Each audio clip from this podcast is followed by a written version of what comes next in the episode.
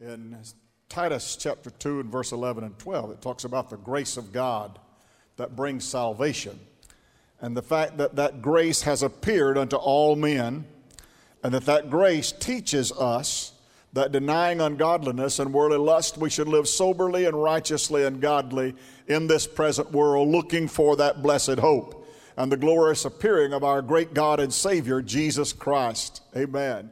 That's a great uh, pivotal verse uh, right there in the uh, book of Titus, the pastoral epistles, and it kind of encapsulates what God intends for all of us grace.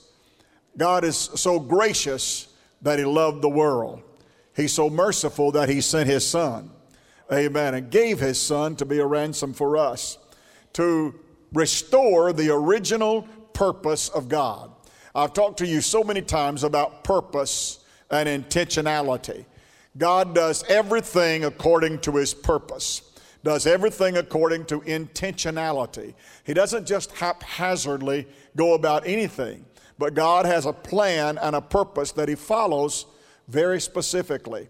He loves all of you more than I can ever tell you. There aren't any words for me to describe the unsurpassed. That's what the songwriter says overwhelming, overwhelming, endless love of God. It chases me down, amen, fights for me and finds me when I get lost. That it's the grace of God that does that. How many of you know that we all were created for one reason, and that is to give glory and honor and praise and exaltation to the Lord? That's what we were created for. You remember that old song years ago that we sang, I was born to serve the Lord? Amen. Created in His likeness, created in His image, for I was born to serve the Lord, and I can't deny Him. I'll always walk beside Him, for I was born to serve the Lord. Every one of us in this house were created, uh, created beings that we could be a glory to God, not only through our voices of lifting up praise and adulation to Him, but also to live our lives as an emblem that would say to a world that God loves them and God cares about them. God cares for this world through us. Did you know that? We are God's hand extended. We're God's expression to a lost and dying world. Amen. And I, I, believe every one of us in this house uh, are people of influence. You may not be influencing a lot of folks, but you're influencing some folks. And can you say with the Apostle Paul, can you say these words, follow me as I follow Christ? Got one amen and a yes. So we're not ready for everybody to use us as a pattern then to uh, serve the Lord. Is that what we're saying? Well, I'd probably need to fix up a few things, Brother Jerry, before I'd sign that contract. Well, that's what the pers- purpose of this message is today to get you to that place to where you're willing to say, Follow the Lord like I do. And, Dad, if you can't say that today, I want my kids to follow the Lord like I do, then you need to make some adjustments. Mom, if you can't say to your daughter and to your children, I want you to follow the Lord like I do. If you can't say that, then I hope that before this service is over, you'll get to that place that you can say to everybody around you, I, I would that you would serve the Lord like I do. Now that really puts the onus on us, doesn't it? It really puts us in a place of heaven or hell for some people. And I honestly believe that there are people in this community and in this town that God assigned harvest to reach for Him. Wouldn't it be a terrible shame if some people that God intended us to reach went to hell because we didn't reach them? Wouldn't it be a shame if people that God counted upon us to get the gospel message to, to get the salvation message to, and they didn't get it and were lost because we didn't do what God wanted us to do. That's kind of sobering. Pastor, that's too much right at the first of a sermon. That ought to be at the last before we pray. But I want you to understand that God's will is that everybody be saved. It is not the will of God that anybody perish. Scripture tells us it's not the will of God. In 1 Peter, it's not the will of God that any should perish, but that all, how many is all? Everybody, everybody, young and old, rich, poor, sick, well, whatever your station is, God's will is that nobody perish. Nobody perish, but that everybody would come to repentance and be saved. Then, if that's true, then hell is not in God's plan for anybody. It is not God's will that anybody be lost. It's not God's will that anybody go to hell. Nobody will go to hell because God wanted that. And God is doing everything He can do short of taking your will away from you to get you to heaven. And He's put people in your life and He's put instances in your life to point you toward the Lord Jesus. He's put occasions and events throughout your life. They're there for a reason. We call them bumps in the road. They're there to help you think soberly about your soul. For every one of us in this house possess something that is so very important. And it's not your bank account. It's not your car. It's not your clothes. It's not your house. One thing that is more important than anything else, and that is your relationship with the Lord. That soul that you have is only one. There's only one like it. There'll never be another you. And we sing that song sometimes only one life, so soon it will pass. Only what's done for Christ will last. So give to Jesus all your days. It's the only life that pays when you recall you have but one life. One life. One fellow said there are no instant replays. You can't go back and try to call it, make the call again. You can't go back and relive that and re recontemplate that. Once that you have made those decisions, they can't be undone. That's the thing about yesterday. I can't undo yesterday. I have no control over yesterday anymore. It's over, it's done, it's finished, and I can't revisit it and I cannot relive it. It's in the books. The only thing I've got power over is right now. I don't have power over tomorrow because I don't know about tomorrow. I'm, i may not live till tomorrow.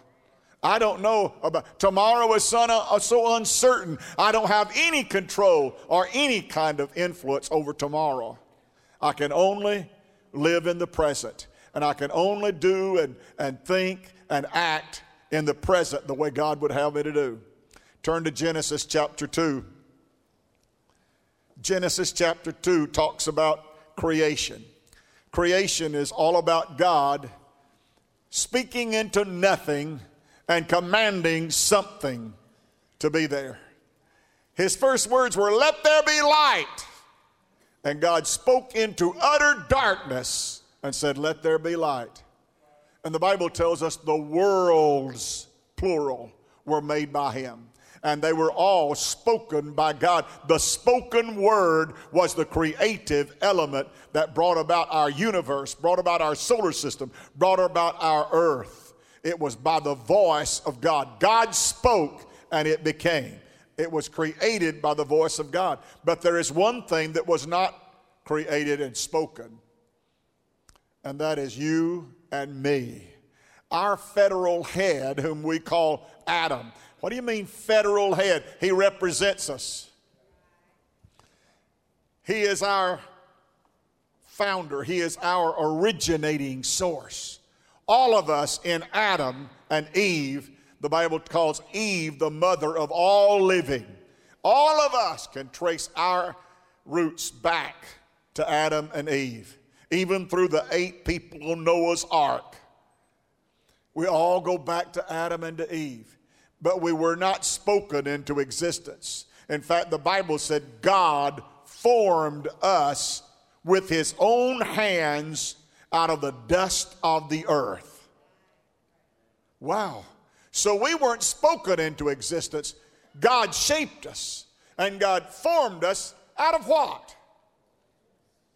What he had spoken into existence, the earth. And now God takes his hands and forms and shapes man into a perfect form out of the dust of the earth. Can you believe that? And I'm glad God got dirt under his fingernails. I'm glad that God doesn't mind getting his hands nasty and dirty with the dirt and the dust.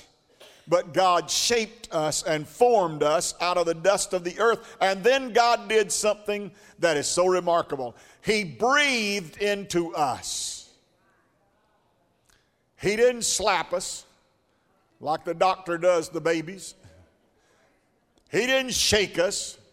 He didn't touch us. Now, Michelangelo's got it wrong.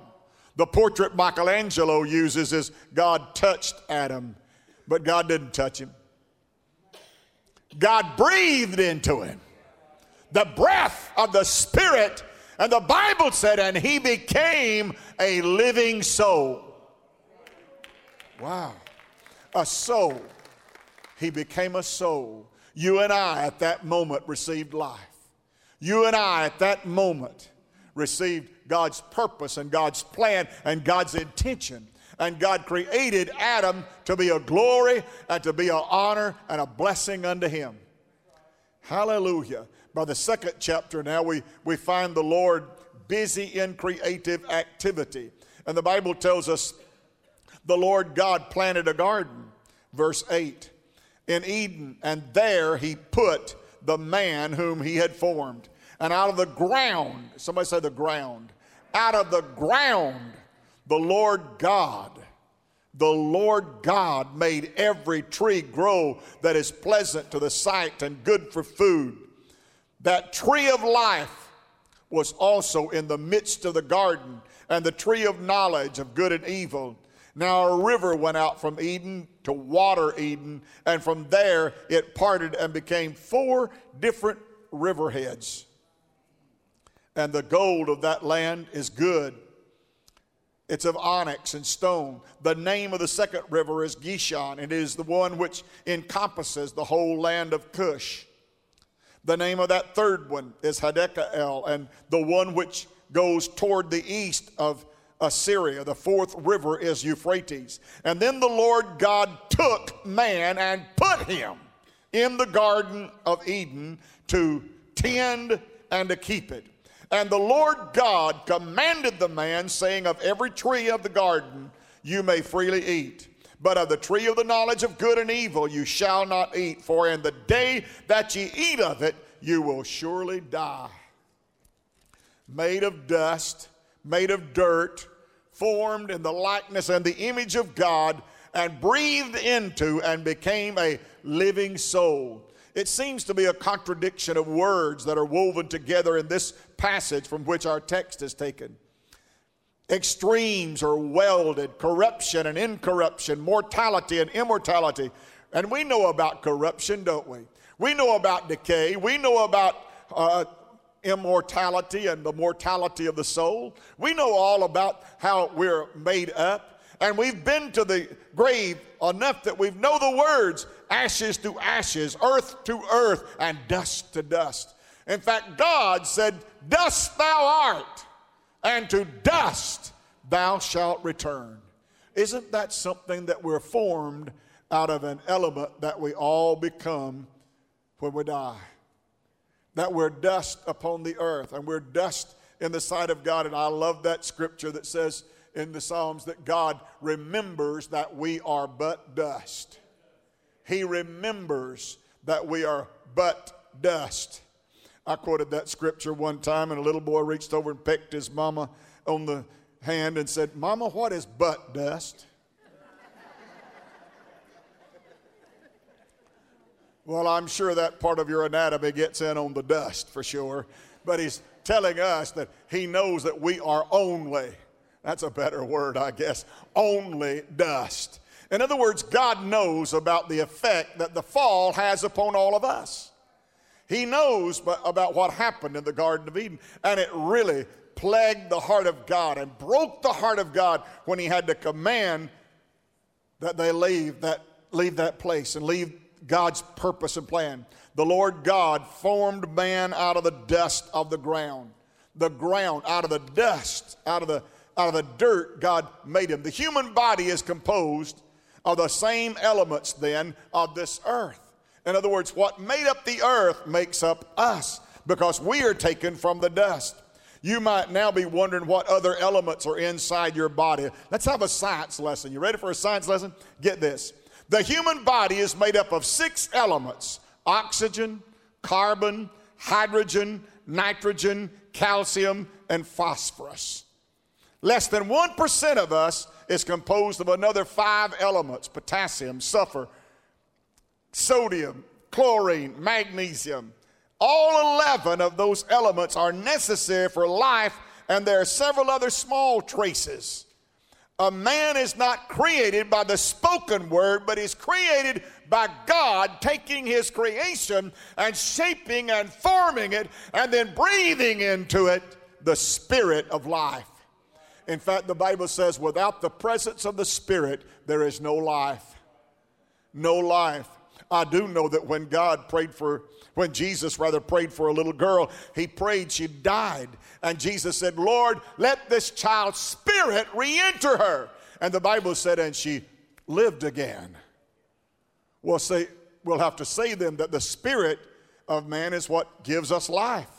I also know that when Elijah prayed for a little boy, he spread himself upon the child and he said, God, let this child's soul re enter him and his soul re entered him, and he lived again. So both soul and spirit are linked together, and both of those things give us life. Now, the only thing that goes back to this earth and dust becomes dust, and ashes become ashes, and earth becomes earth when this house ceases to exist.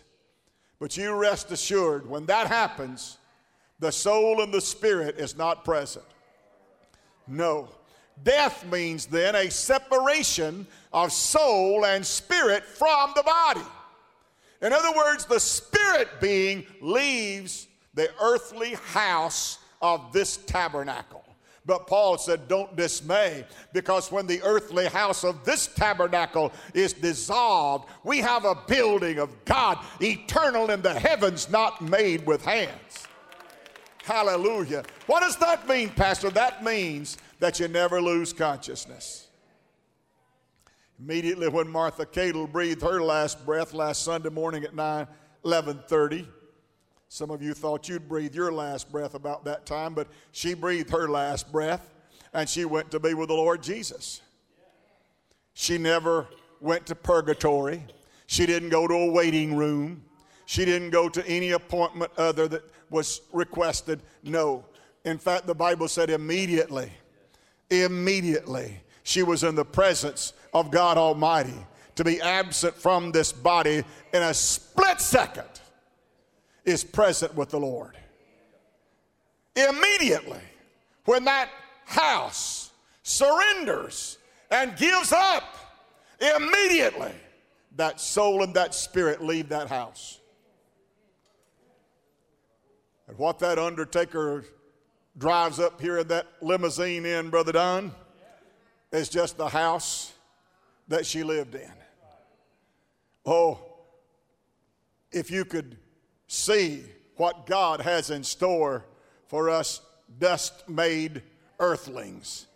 If you could just see the body, it's not a body like you've got right now. That body that you've got right now has doctor's appointments. That body you've got right now has false teeth. That body you've got right now has got a hearing aid. That body you've got right now has aches and pains and bunions and calluses. That, that body you've got now has arthritis. That body you've got right now is uh, weakening and it's waning. So, how do you know that, Pastor? Because it pertains to me. And very surely, this body, this house, will one day become unfit should the Lord tarry.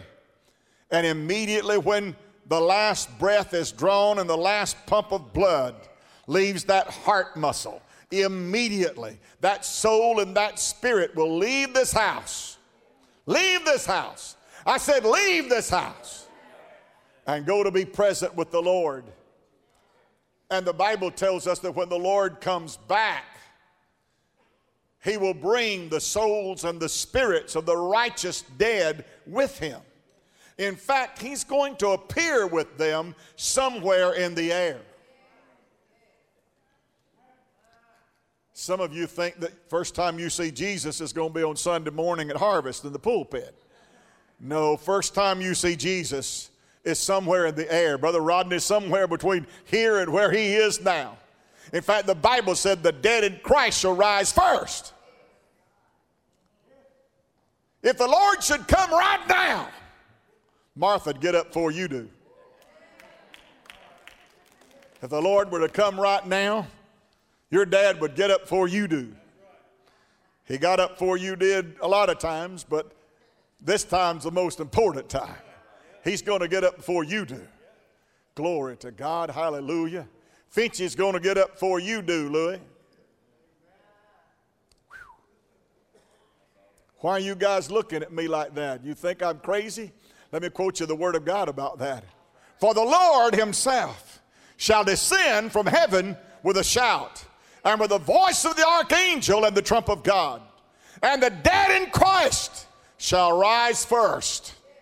Then we which are alive and remain shall be caught up together with them in the clouds to meet the Lord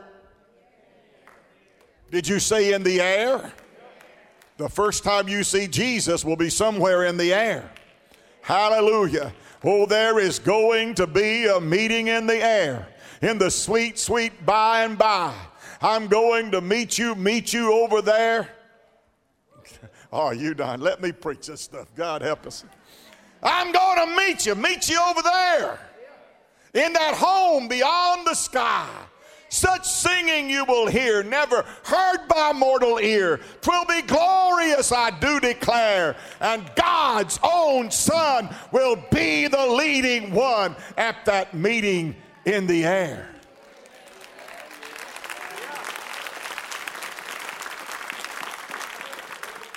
Dad Spear used to sing, What a meeting that will be. What a meeting in the air. First time you see your loved ones is going to be somewhere in the air.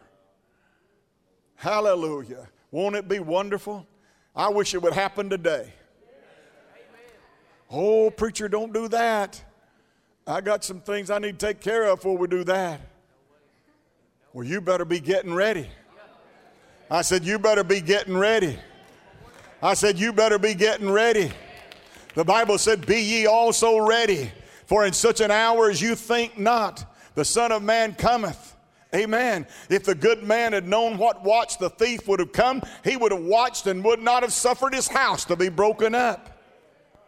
Oh, be ready, for in such an hour as you think not, the Son of Man cometh. He's coming like a thief in the night. Hallelujah. Now there's another coming, and it's over in the book of Revelation, chapter 19. And that's a time when he's going to come back all the way down to the earth. But at the catching away of the saints, I just quoted it to you, we're going to meet him somewhere in the air. But there's something else that's going to happen to this dust bowl we're living in.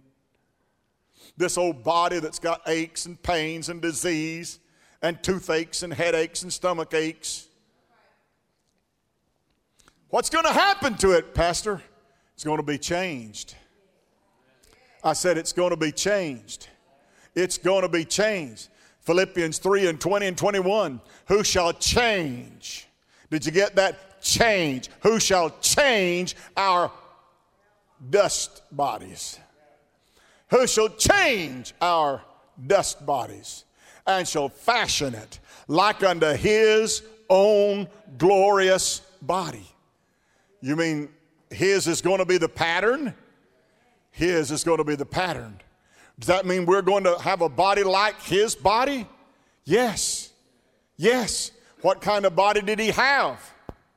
He appeared in the upper room to the disciples and he said, Touch me, handle me, and feel of me, and see that I am not a ghost, for a spirit hath not flesh and bone like you see me have.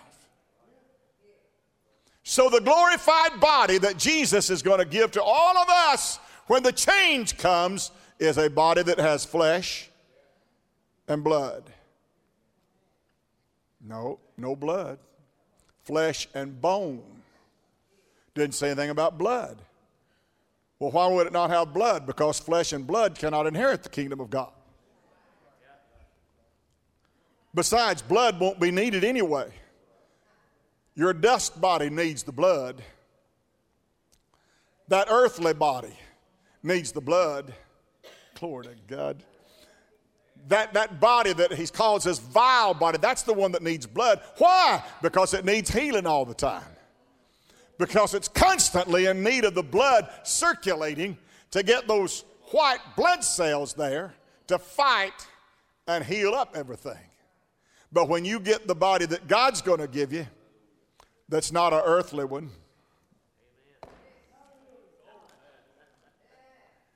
You won't ever have anything getting tore up or sprained or cut open or broke.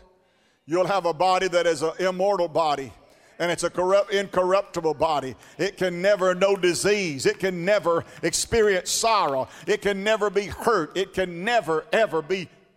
Oh, you're not getting this. I want you to get this today because it'll make you want to go to heaven.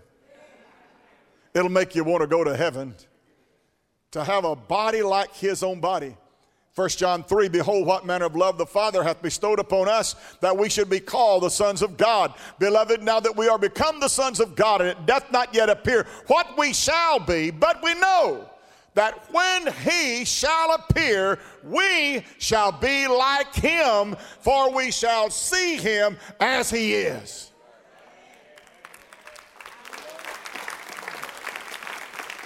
David said, When I awaken his likeness, then shall my soul be satisfied.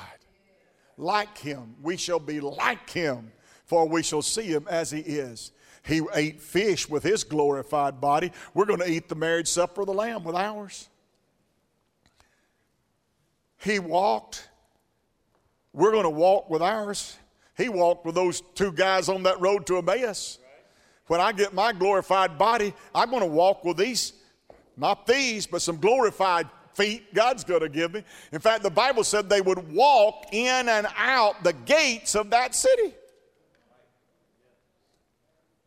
Well, I sure am glad you're telling us this, Pastor, because I thought we was just going to be kind of floating around on the clouds up there, plucking on a harp. Well, I'm so glad to tell you that God's got better plans than that. In fact, we're going to make up that great innumerable host that John on the Isle of Patmos saw praising and worshiping God. Praising and worshiping God. He said, I heard them and said that they were so loud it sounded like thunder. And that thunder shook all of heaven. It shook everything up there. It was so loud. Brother Jerry, I get nervous when it gets loud at church. I just can't be in a crowd. Somebody told me they couldn't come to church because they can't stand to be in a crowd. Are you kidding me? Well, Brother Jerry, I just can't come to church no more. They play that music so loud, I can't stand that music. It makes me nervous.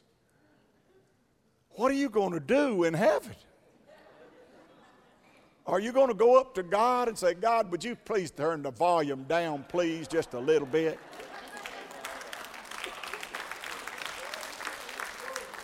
And whoever that is that keeps writing them notes and sending them in the offering to me to turn the thing down, hey, quit writing them notes.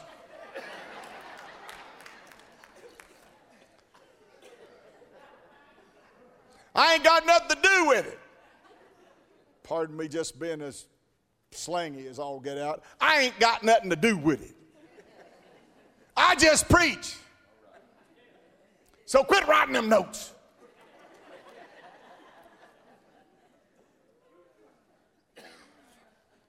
a glorified body like his own glorious body. My Lord, when I awaken his likeness, then shall my soul be satisfied, David said. Like him, for we shall see him as he is. When God made man, he made man in the image, and God had a, had a plan. Can you believe that God intended in the garden that we would all dwell there, that we would replenish the earth, that we'd populate the earth? But because we had some ambition, some dust on us, we had some ambition that we could be like God. And we craved something that God never intended for us to have. And we lost it. We lost our relationship, lost our place, and had to leave. Come on, we had to leave the presence of God because sin cannot abide in His presence. Wow. Job chapter 10, verse 9. Remember, I beseech thee, that thou hast made me as clay, and wilt thou bring me again to dust? Ecclesiastes 3 and 20. All go into one place, all are of the dust, and all shall turn to dust again. Hey, what that tells us is, folks, we're temporary. This, this place, this house right here, that is the dwelling place of my soul and my spirit, but it's also the dwelling place, the temple of the living God. God lives with me in this house. God lives with me in this earthly house. Inside, there's all kind of fellowship and grace. All kinds of wonderful things that's going on inside this house that you can't see. And the same is going on in your heart and in your life. You're the temple of the living God. And God said, I'll walk in you, I'll dwell in you, I'll be your God, and you'll be my people. You see, God created us to live forever. He didn't intend for death to ever make an inroad and get to us. He never intended for this creation of His to die. But because that slimy serpent slithered his way into our Eden and told some lies, and some people believed those lies. And as a result, we lost our relationship with God. Well, when Moses, the Bible said Moses was the meekest man of all the earth. Moses was leading God's people, got them out of Egypt, got them out in the wilderness and went up to Sinai and he got a expression from God that's called the Decalogue. It's the Ten Commandments. But when he came down, he observed the people that got so impatient that the Bible said they made them a molten calf, took their gold, their earrings, and all the things they had, and melted them down and made a God with them. Now, can you imagine how that must have broke the heart of our Heavenly Father? That the people of Israel, the people of His purpose, the people of His covenant, got tired of waiting on Moses to come back, and their earthliness, their dustiness, their dirty caused them to make a God for themselves. And what that tells us, it tells that people can invent their own God. Are you listening to this preacher? Some of you worship things almost to the point that it becomes a God to you. And God said, Thou shalt have no other gods before me. Somebody said, You can make a God out of anything. Well, whatever your mind gets so attached to, whatever you spend the most of your time doing and thinking about, that's probably your God.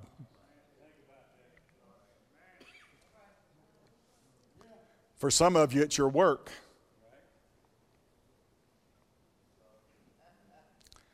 It's what you think about all the time. It's what you talk about all the time. It consumes most of your thought life. All of your meditation is all about that. For some, it's relationships. And the sad part about that is if something happens in that relationship, then God gets blamed. I've stood in many funeral homes and heard people, Brother Don, and you have too, Brother Ford, that was so mad at God because he would not sustain life for one they loved. And I've heard them tell me, I'll never go to his house again. I'll never go to another church again. I'll never set my foot in another church. How can you become so upset with a situation like that unless that has become your God? You see, God says, Don't have any more gods before me. Don't have anyone, not your work, not your wife, not your family, not anything can come between you and God. God is the most important thing in your life. And you've got to take care of that. He's the one that breathed the breath, the spirit into you that made you a living soul. When Moses came down, he was so angry that the Bible said he threw the tablets down and broke them. Threw them down and broke them. Why, Pastor? Because he was so disgusted with all the things that had happened. Look at Deuteronomy chapter 9, verse 13. Furthermore, the Lord spake unto me, saying, I have seen this people, and behold, it is a stiff necked people. Let me alone that I may destroy them and blot out their names from under heaven, and I will make of thee a nation mightier and greater than they. What are we saying here? God is saying, Moses, I'm tired of working with these stiff necked, hard hearted people. Nod your head. And the Bible said they provoked God with their hardness of their heart and with the stiffness of their neck, their rebellion. And God said, Moses, get out of my way and let me destroy them. And what was God was saying was, Moses, instead of Adam, I'll start all over with you. And I'll make the covenant with you. If Abraham's children won't worship me and serve me, then I'll do away with all of that. I'll start all over with you. What would you do? Hmm. Moses, here's your chance. Boy, talk about promotion. You're not just a wanderer around in the wilderness anymore. You get to be the main man. You get to be the one with the covenant. You get to be the one that I will fulfill my promise to. You're the one that'll count most. Wow. What did Moses say? Let's read the rest of it. Let me alone, God said.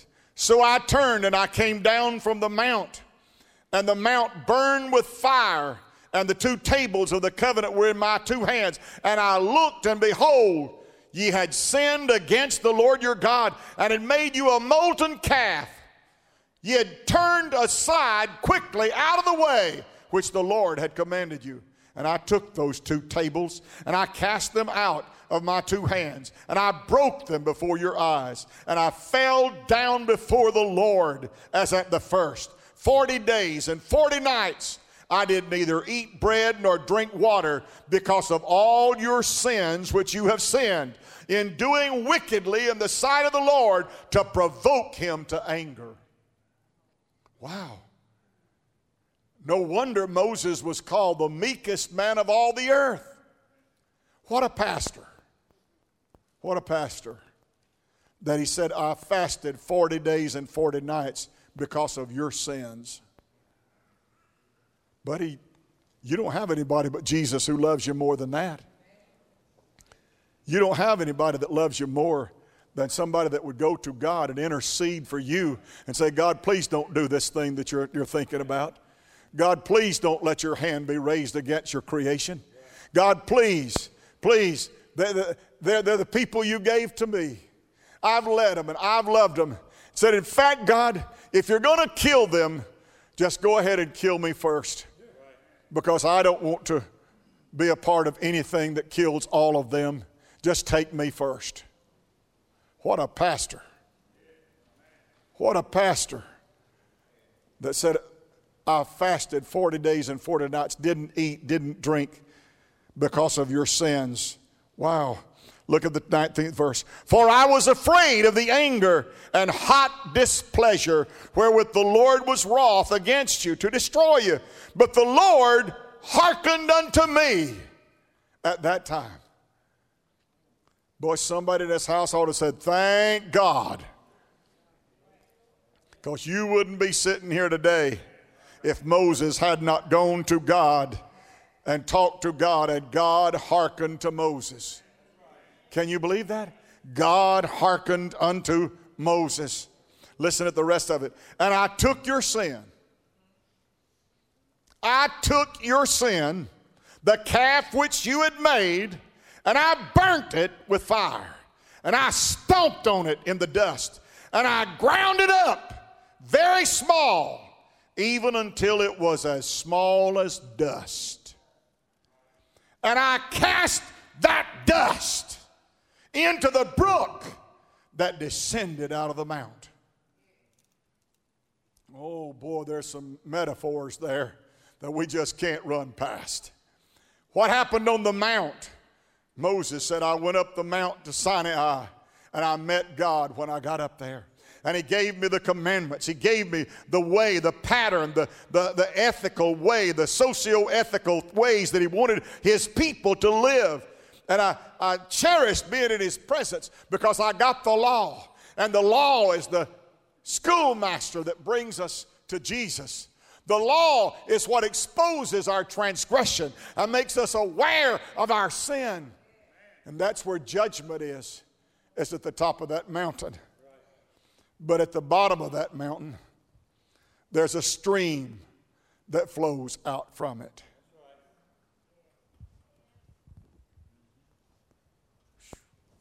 Oh, you'll get it in a minute. Somebody ought to be in the aisle. Why is that, Pastor? Because there is a fountain filled with blood drawn from Emmanuel's veins, and sinners, and sinners, and sinners, and sinners plunge beneath that flow and lose all their guilty stains. Oh, isn't it something that in the mountain where the law was revealed, there was also a stream of grace that people could be forgiven, could be washed, and could be cleansed. Moses said, I took your sins and I ground them up into dust, and I took them over there to the stream that's called grace that flows out the mountain of the law, and I cast your sins into that stream, and they washed all of your sins away.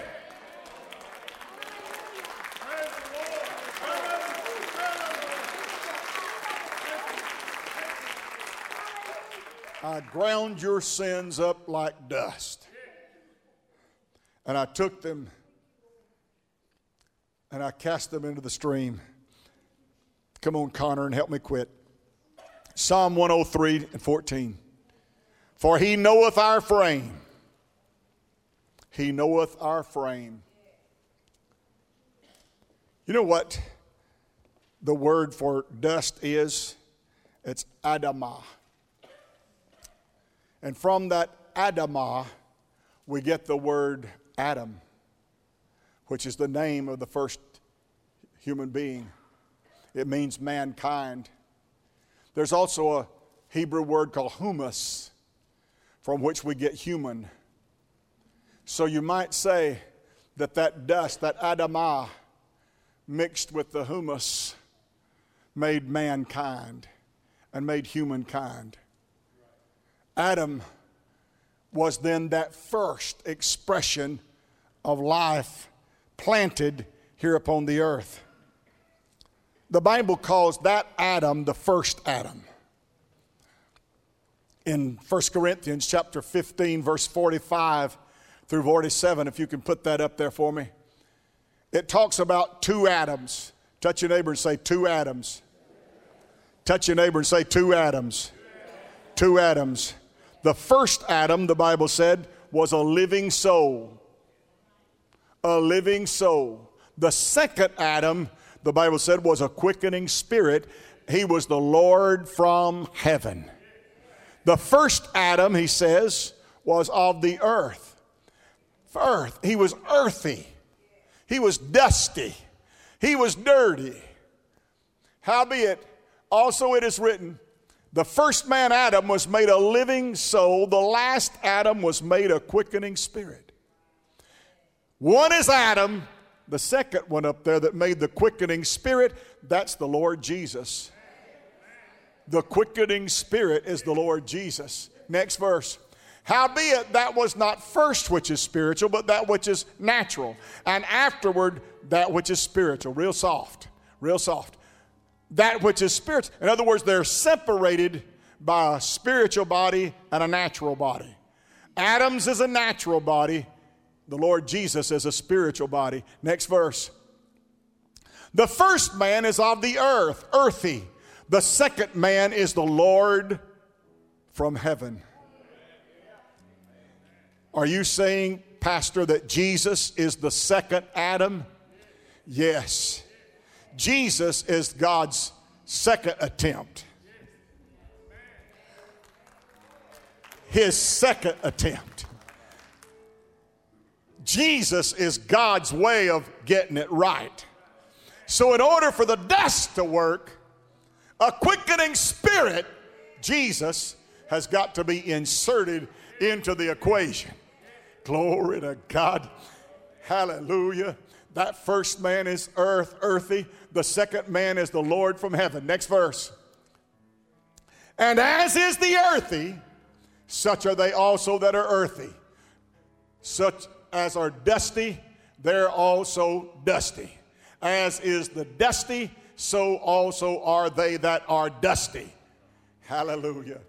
And as is the heavenly, such are they also that are heavenly. Next verse. You're going to shout. You got it ready to shout? And as we have borne the image of the earthy, we shall also bear the image of the heavenly.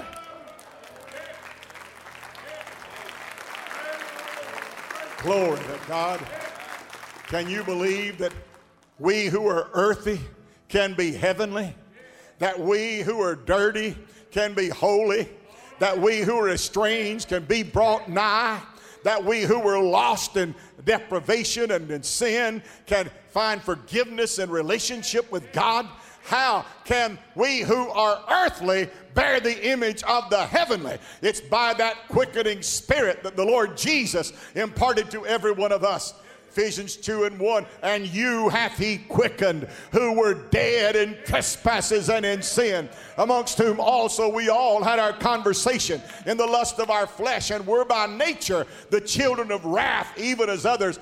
But God, who is rich in mercy, with his great love wherewith he loved us, even while we were dead in sin, hath quickened us together with Christ, and hath raised us up together with Christ, and made us sit together in heavenly places in Christ Jesus.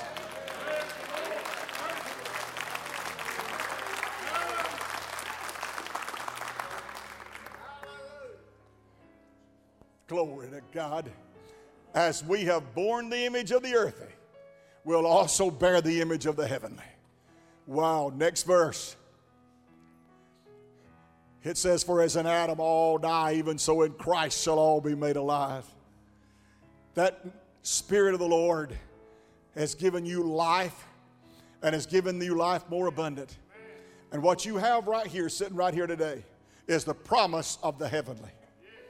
I said, You've got the promise of the heavenly the Lord Jesus has said, He that believeth on me, that believeth on me, you're going to bear the image of the heavenly. God is fixing a home in heaven for you. Brother Jerry, how can I know that I have a home in heaven? 1 John 3 and 5. In him verily is the love of God perfected. Hereby know we that we are in him. Is there anybody in this house today that know that you're in him? Is there anybody here today that if your time should come today, you'd throw off this cloak of dust and you'd put on that robe of the heavenly? That if you transition today, you would transition out of this earthly into that heavenly that if your time to come to go this day that you would make that transition that you'd be in heaven. Do you have that assurance? Well, you got me wondering now. I thought we was all ready to go, but we're going to have an altar service now. Stand to your feet. Because some of you didn't look too positive when I asked you that question. And I don't want one person to leave here today that don't know.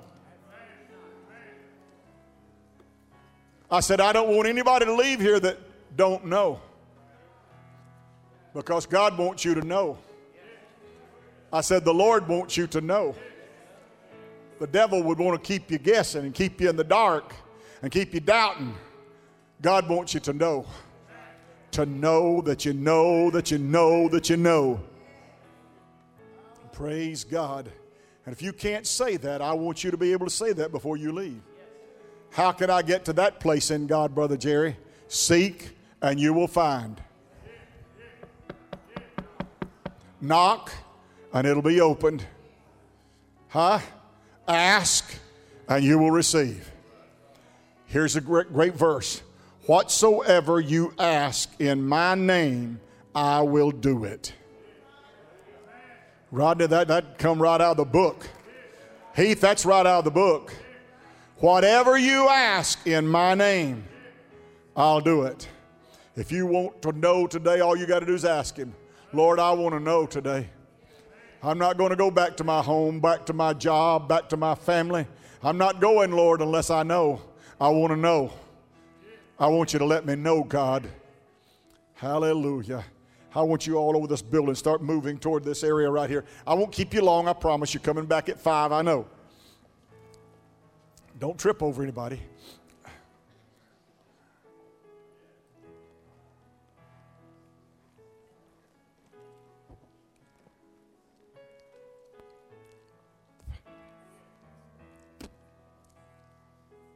I have a great missionary friend.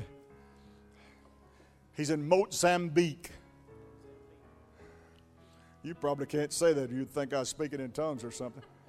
Mozambique.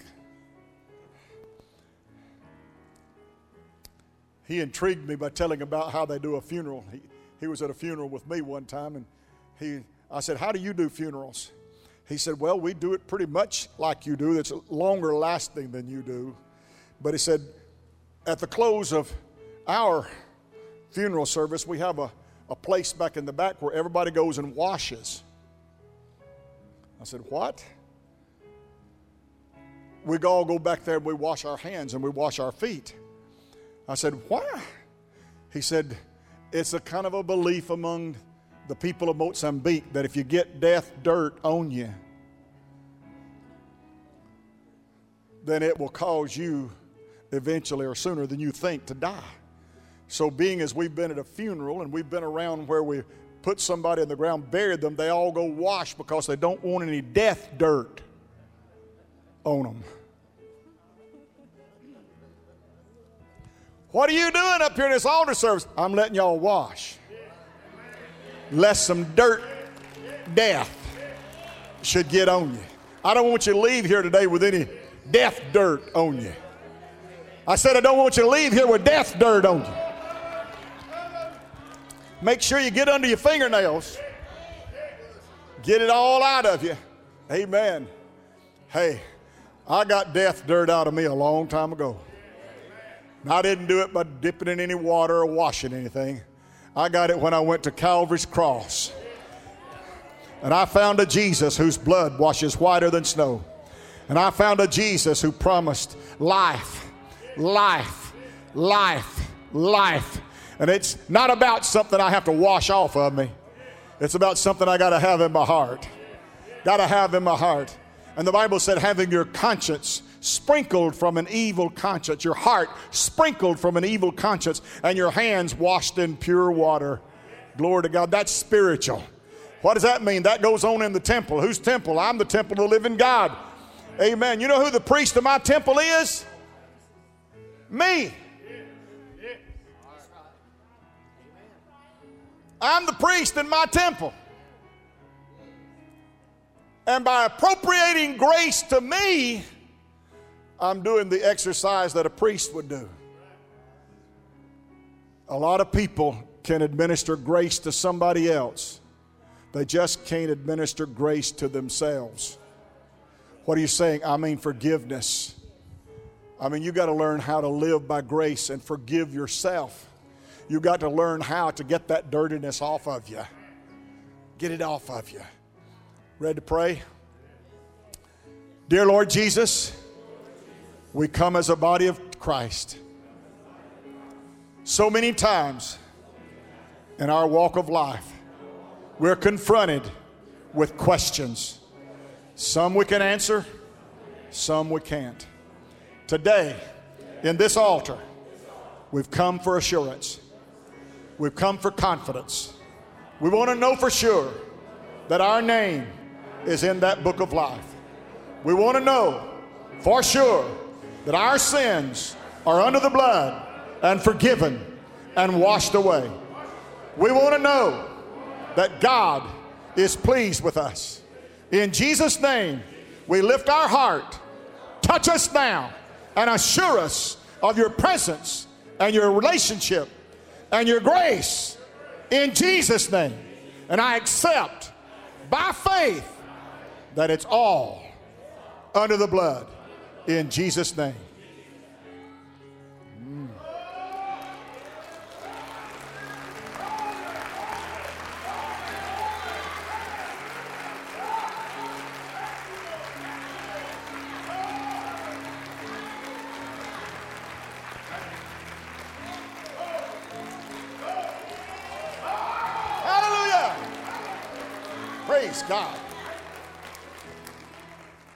Pastor, is it that simple?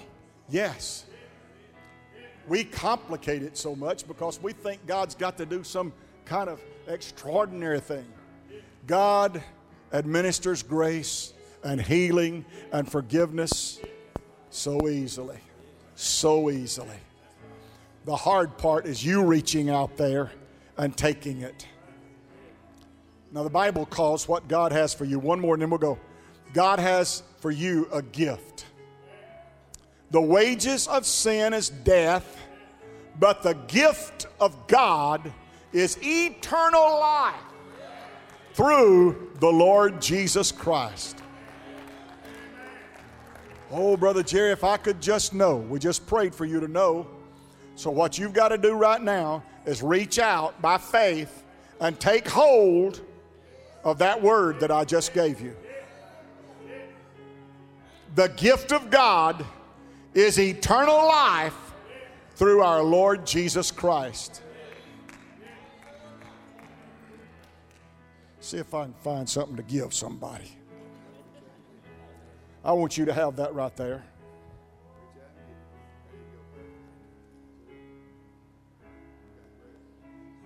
Did you see how easy that happened? He by faith accepted when I offered. And he walked up to here. Come on, somebody.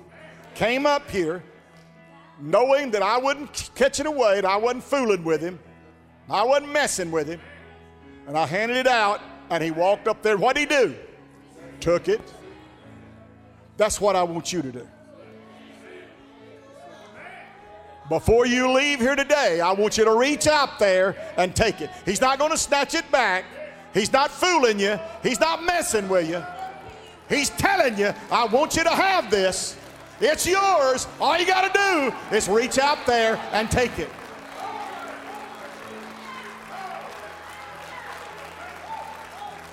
Glory to God. So by faith, every one of you in this altar, every one of you in this building, by faith, right now, reach out there and take hold of eternal life. Lay hold on eternal life. I said, lay hold on eternal life. I said, lay hold, lay hold upon eternal life. Glory to God. Now take it to yourself. Now then, let's say what people with the victory say. You ready? I am saved. I am healed. I am blessed. My name is written there. And I'm confident of this one thing that forgetting the things that are behind me and reaching toward the future, I press on on my journey to heaven. I'll see him by God's grace. Amen and amen.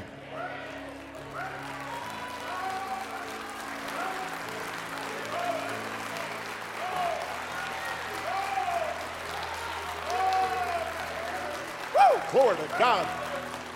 No death dirt on me. No death dirt in your shoes. No death dirt anywhere around you. Praise God, you're walking on holy ground right now. You're standing on consecrated ground. Hallelujah. Say this and we're dismissing. Thanks be to God who gives us the victory through our Lord Jesus Christ.